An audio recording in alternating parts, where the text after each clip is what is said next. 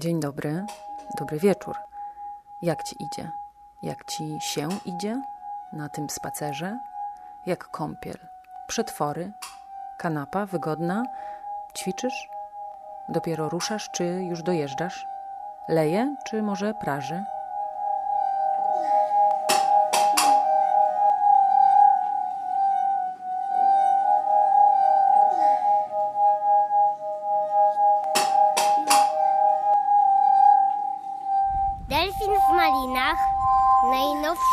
Obyczaje z domu i z obejścia. Tu Agnieszka Słodownik. Jestem redaktorką w magazynie kulturalnym dwutygodnik.com, a to jest Delfin w Malinach, młodszy podcast dwutygodnika, który urodził się w tym roku, 2020, i w którym rozmawiam z naszymi autorami o tekstach, które do nas napisali, bądź rozmowach, które przeprowadzili. Na naszej stronie oraz na SoundCloudzie i w aplikacjach do słuchania podcastów znajdziecie też podcast Odbiornik, który od 2015 roku prowadzimy razem z Anią Depon. Dzień dobry, Dzień dobry, witamy w naszym podcaście Odbiornik. Tu Ania Dypą. i Agnieszka Słodownik. Rozmawiamy o zjawiskach kulturalnych na styku różnych dziedzin O sztuce, która nigdzie nie pasuje. i o technologii. Podcast Odbiornik. Kulturalne hybrydy, słodownik i depon. A dlaczego delfin w malinach? W 2017 roku wyszła w wydawnictwie Czarne książka Delfin w malinach snobizmy i obyczaje ostatniej dekady. Nasi autorzy pisali wówczas o bogactwie, radościach, smutkach poprzedniej dekady. Przeprowadzce na Facebooka, Vaporwave, bece jako źródle udręki, uciechy, wysypie memów, gifów i sucharów, czy modzie na bieganie. Zofia Król, redaktorka naczelna dwutygodnika, mówiła wówczas, że delfin równie dobrze mógłby być tygrysem w kapuście albo świnką morską w agreście. Chodziło o taki miszmasz typowy dla współczesności, ale y, dla mnie delfin jest o tyle lepszy, że może to niekoniecznie potrawa, a delfin, całkiem inteligentny zwierz, wpuszczony w maliny. W podcastowym Delfinie wraz z naszymi autorami przyglądamy się nowej dekadzie i słuchamy tego, co widzą. Patronite. Słuchaj, możesz zostać naszym patronem. To może być 9 zł miesięcznie, albo 14, ale może być też i 72 zł, albo 312 zł. Każda kwota bardzo dużo nam da, a i my się odwdzięczymy. O szczegółach naszych taryf to nie jest oferta w rozumieniu taki żart. O naszych celach, planach, pomysłach możesz poczytać na patronite.pl ukośnik dwutygodnik i poprzez tę stronę nas wspierać. Dziś rozmawiam z Bartoszem Sadulskim, poetą, dziennikarzem, urodzonym w 1986 roku. Bartosz jest autorem przewodników po Malcie i Bornholmie, sekretarzem redakcji kwartalnika Herito, mieszka w Krakowie i stale współpracuje z dwutygodnikiem. Dziś jednak nie rozmawiamy o poezji, a o depresji klimatycznej, o której napisał do nas w tekście Wchodzenie do szafy. Bartosz opowiada m.in. o piramidzie barier, które nie pozwalają informacjom o kryzysie klimatycznym tak naprawdę do nas dotrzeć i zaistnieć jako poważny temat. Na początku jest dystans, no bo powiedzmy nie widzimy na własne oczy, jak topnieją lodowce. Potem jest doom, co można tłumaczyć może jako taki los. Kolejny to dysonans pomiędzy tym, jak żyjemy, a tym, co wiemy. Wolimy zmniejszyć wagę tego, co wiemy, żeby lepiej poczuć się z tym, jak żyjemy. Denial, zaprzeczenie, ucieczka od strachu i poczucia winy. A identity, tożsamość, chodzi o to, że szukamy wśród docierających do nas informacji tych, które potwierdzają nasze wartości i opinie. Nie chcemy się zmieniać. Napisałeś do nas tekst pod tytułem Wchodzenie do szafy, do działu Ziemia. I chciałam na początku zapytać o to tytułowe wchodzenie do szafy. Co to jest? To jest metafora, którą e, ja zapożyczyłem e, z serialu Wielkie Kłamstewka na, e, na HBO, gdzie e, młoda e, córka, bo, córka e, jednej z, z bohaterek, doznaje traumy w wyniku informacji o tym, że to się dzieje w zasadzie ze światem, o tym, że lodowce topnieją, że wymierają e, niedźwiedzie niedźwiedzie polarne i ona jest tak strasznie straumatyzowana tą informacją, jest nią tak przerażona, że wchodzi do szafy i tam, tam dleje. Ja sobie wyobraziłem, że to jest, to jest trochę taka sytuacja, w której momencie, kiedy ja pisałem ten tekst, a to było w trakcie, kiedy wszyscy byliśmy e, zamknięci ze względu na, na pandemię, e, ta metafora idealnie oddawała sytuację, w której po pierwsze się znaleźliśmy i to dosłownie znaleźliśmy się w sytuacji zamknięcia, a z drugiej, że jest to bardzo symboliczna sytuacja, w której uzyskując informację, a coraz częściej jest po prostu trudno przed tą informacją e, uciec. Nie wiemy, co mamy z nią zrobić, więc, więc wycofujemy się, zamykamy się w sobie i nie wiemy, jak się mamy, e, mamy wobec tego wszystkiego, co się wokół nas dzieje, zachować. Stąd mi się wydało, że odwrotność jakby wychodzenia, wychodzenia z szafy, czyli odwrotność procesu e, emancypacji, będzie idealną metaforą sytuacji, w której coraz więcej osób się znajduje.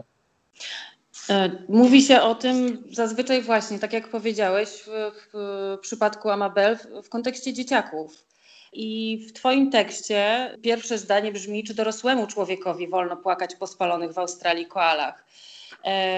No właśnie, jak to jest z tą depresją klimatyczną?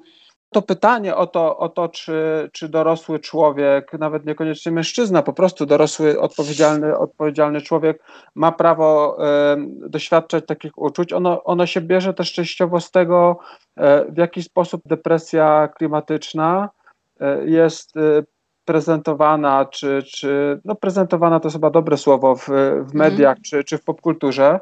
Miałem takie poczucie, że próbuje się nam wmówić, że jest to coś bardzo dziecinnego, że to jest jakiś, e, jakiś skutek uboczny dorastania, e, że to jest jakiś skutek e, uboczny jakiejś nadwrażliwości. Tymczasem myślę, że to jest bardzo ważne, żeby mówić, nie, to nie jest, to nie jest skutek uboczny. To jest problem, z którym mierzy się coraz więcej, więcej osób i będzie się mierzyło coraz więcej osób. To jest problem, który będzie wpływał na przyszłość y, dzieci, które, które myśląc o klimacie będą podejmowały decyzje na przykład dotyczące swojej pracy czy swojego miejsca zamieszkania. Y, więc w zasadzie trudno jest udawać, że, że problemu nie ma.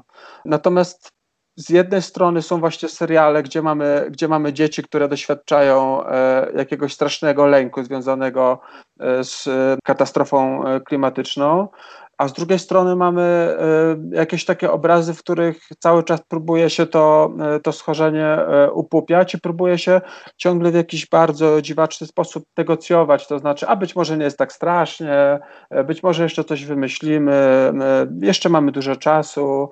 Tymczasem czas na negocjacje już się skończył, teraz jest tylko i wyłącznie czas na działania i w momencie, w którym dostrzegamy, że tych działań jest bardzo niewiele, to naprawdę nie umiem sobie wyobrazić osoby, która jest wrażliwa, świadoma i która nie mierzy się z jakiegoś rodzaju e, przygnębieniem, depresją e, klimatyczną, bo trzeba też powiedzieć, że to jest, e, to jest bardzo, bardzo w ogóle szeroki termin, prawda? W tym, w, tym się mhm. mieści, w tym się mieści bardzo dużo uczuć, emocji.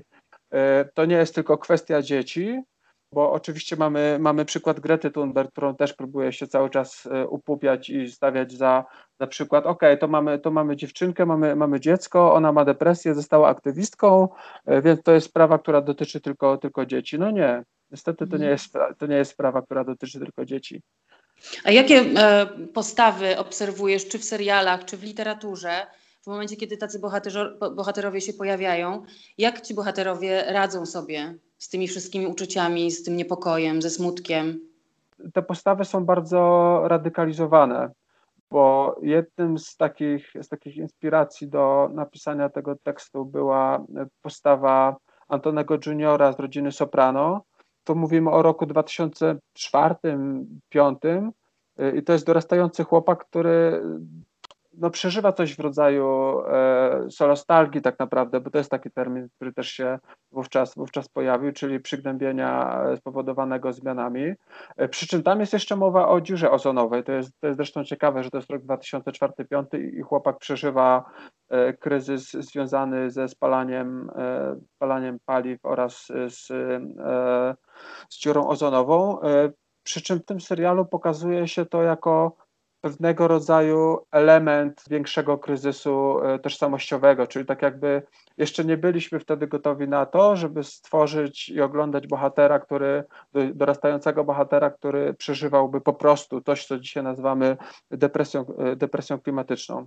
Natomiast z drugiej strony jest, jest film e, całkiem nowy, pomijając oczywiście serial e, Big Little Lies, o którym już wspomniałem.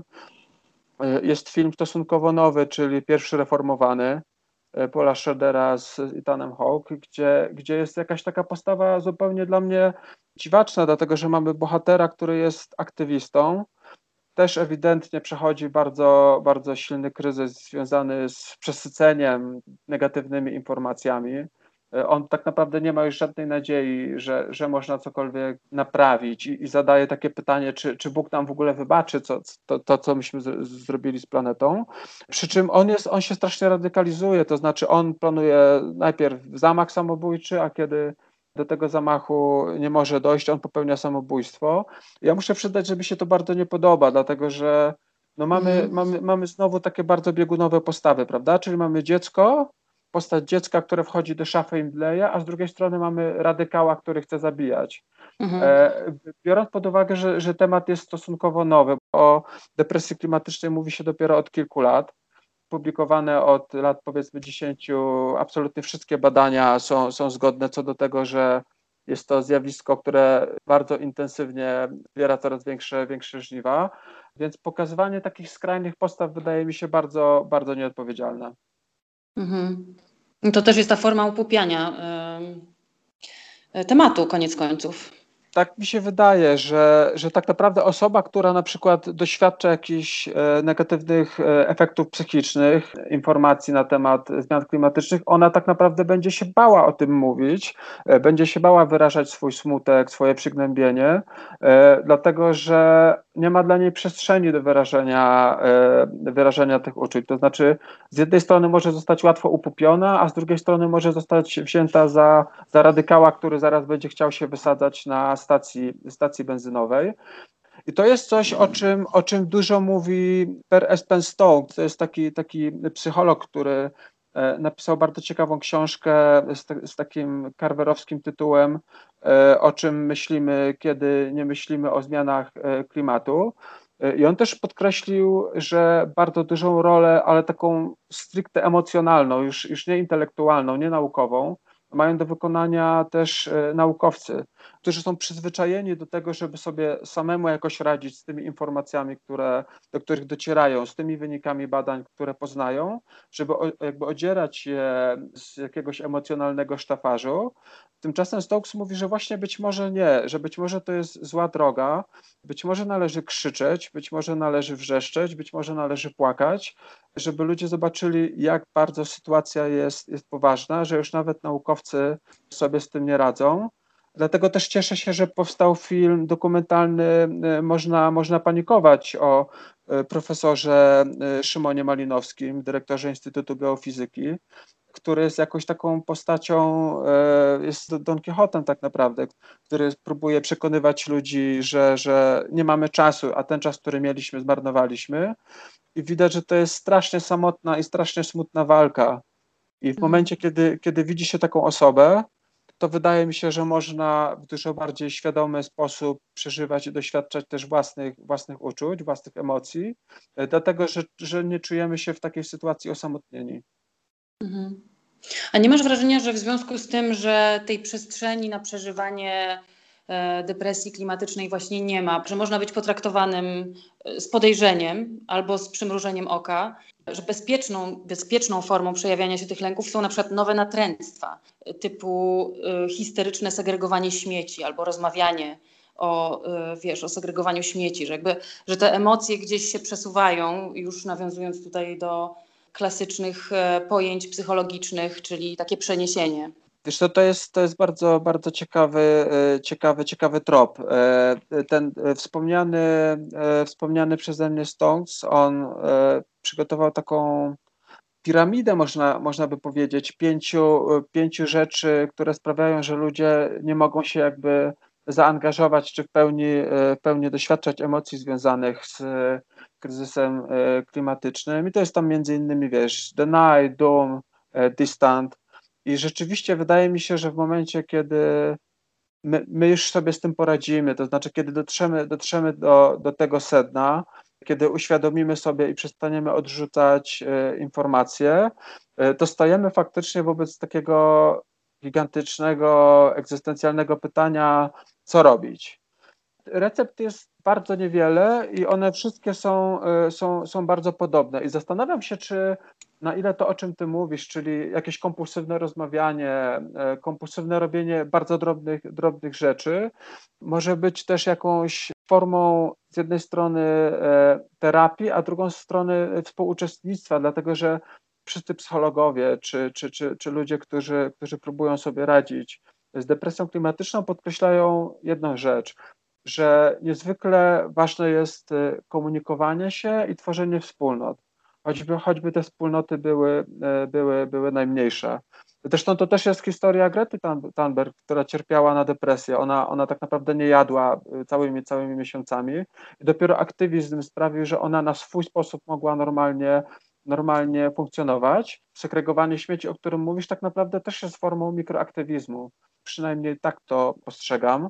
Wydaje mi się to wpisywać w te recepty, które są przez psychologów e, proponowane ludziom cierpiącym z powodu zmian, e, zmian klimatycznych. Natomiast nie, nie, nie, nie, nie mogę z, z, pełną świadomością i z czystym sumieniem odpowiedzieć na pytanie, czy, czy to jest coś, co ja dostrzegam, dostrzegam wokół, bo, bo, bo mieszkam w Nowej Hucie, w której segregowaniem śmieci niestety ciągle jest y, duży, duży problem i raczej jeżeli ktoś coś robi kompulsywnie, to kompulsywnie nie segreguje. Czy to znaczy, że, że twoi sąsiedzi nie mają depresji klimatycznej, nie przejmują się, że może jednak wiele osób świetnie sobie radzi z tymi informacjami, które do nich gdzieś tam jednak docierają? Wiesz co, to znaczy ja myślę, że y, lwia część społeczeństwa i lwia część ludzi, nie tylko, nie tylko w Polsce, ale, ale w ogóle na całym świecie jest na pierwszym, pierwszym etapie tej piramidy. Pierwszy jest dystans, czyli jakby coś tam wiemy, mamy świadomość, ale, ale dystansujemy się. To możemy się dystansować z bardzo wielu, wielu powodów, dlatego że często można odnieść takie wrażenie, że to, co my robimy, nie ma znaczenia, albo to, co my robimy, e, jest, jest już za późno na to, żeby coś, e, coś zrobić. To jest bardzo wygodna e, narracja, która może być nadawana przez zwłaszcza największe korporacje, które są odpowiedzialne za lwią część zanieczyszczeń. Dlatego to jest bardzo wygodne, żeby przenosić odpowiedzialność poziomu korporacyjnego na poziom konsumencki to świetnie działa i mam wrażenie, że dla, dla, ludzi to jest oczywiście bardzo wygodne, mieć poczucie, że ode mnie nic, e, nic nie zależy, więc segregowanie śmieci, e, jedzenie mięsa, latanie samolotem z, z Warszawy do Gdyni, e, na wszystko już jest za późno, na zmianę jest już za późno. I, i też dlatego cieszę się, że Teraz po polsku ukazuje się książka Fera, Klimat, Klimat to my, gdzie on bardzo dużo pisze o tej odpowiedzialności, o tym, że, że odpowiedzialność za klimat zaczyna się na poziomie, na poziomie śniadania. Im więcej o tym, o tym mówimy, tym bardziej jesteśmy odpowiedzialni tym bardziej nie możemy się usprawiedliwiać. Mhm. Tak idealistycznie y, wspominając dzieciństwo. Pamiętam oczywiście śnieg, natomiast to, co pamiętam to wyraźny rytm roku. Mhm. On oczywiście był zorganizowany, y, jakby tą pierwszą warstwą była ta warstwa przyrodnicza. Na tym była warstwa kultury naszej, oczywiście bardzo mocno katolicka, więc wszystkie święta, ale jakby nałożone bardzo mocno oczywiście na te e, przełomowe momenty w roku, e, przyrodniczo rzecz biorąc. I to wszystko miało swój bardzo wyrazisty, powtarzalny porządek, który od jakiegoś czasu mi zniknął. Bardzo, bardzo, ja osobiście mam takie poczucie mm, dużego niepokoju, to znaczy, że mam wrażenie, że też, że e, z biegiem lat też coraz bardziej ten rytm doceniłabym, a tymczasem on się gdzieś e, zupełnie rozmywa, znika, cały czas coś zaskakuje. Czy wyobrażasz sobie, a może też gdzieś e, napotkałeś tego typu idee, nie wiem, powstawania nowych e, właśnie takich wspólnotowych rytuałów, które by też pozwalały nam radzić sobie ze zmianami i ze zmiennością i z tym niepokojem, z tymi wszystkimi e, emocjami. I teraz oczywiście pomysł typu, że wiesz, nie topimy marzanny, tylko stawiamy marzannę w grudniu, tak, żeby przyszedł śnieg. Mhm. Wyobrażasz sobie, że coś takiego mogłoby zacząć się dziać, że będziemy też w ten sposób sobie próbowali radzić? W takim świecie, wiesz, w takim bardzo scyfryzowanym świecie, gdzie jakby coraz mniej jest takich sytuacji mm, wspólnotowo-rytualnych e, w świecie realnym, mhm. fizycznym. Mhm. Wiesz co, to jest, to jest bardzo ciekawa kwestia, też tak naprawdę trochę z pogranicza, wiesz, kulturoznawstwa i, i, i socjologii e, i, i, też pedagogiki, bo tak naprawdę e, wspomniałaś o tym, że, że to jest doświadczenie, które się bardzo mocno w tobie, w tobie wryło, kiedy, kiedy, kiedy byłaś dzieckiem.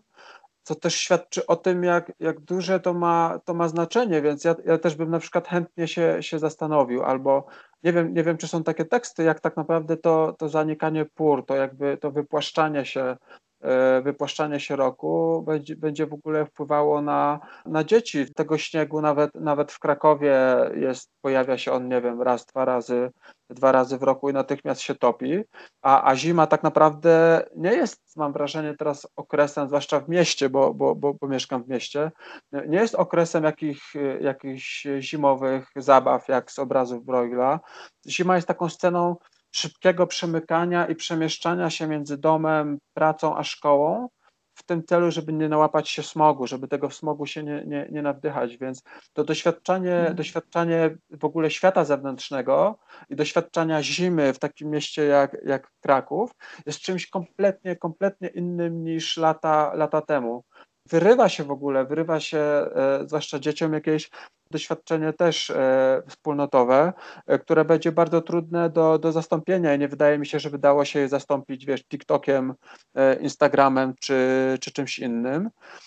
Wydaje mi się, że my czasem nie doceniamy tego, co doświadczaliśmy, czy dostaliśmy jako dzieci, nawet na jakimś takim gruncie właśnie e, doświadczania najprostszych rzeczy, takich jak śnieg, takich jak plaża, takich jak słońce, e, takich jak wiosna, przedwiośnie i tych pór roku było, było e, strasznie, strasznie dużo, a mm. wydaje mi się, że one mogą być bardzo formujące dla, dla dziecka, mogą budować jego, jego wrażliwość, więc, więc wydaje, mam, mam taką wielką nadzieję, że że będziemy po prostu potrafili o tym, e, co się dzieje, rozmawiać przynajmniej e, z dziećmi.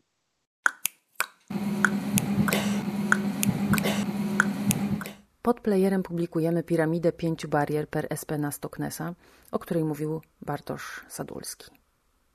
Rozmawialiśmy o różnych dziełach kultury, w których wątek depresji klimatycznej jakoś się przejawia, o rodzinie soprano czy wielkich kłamstewkach.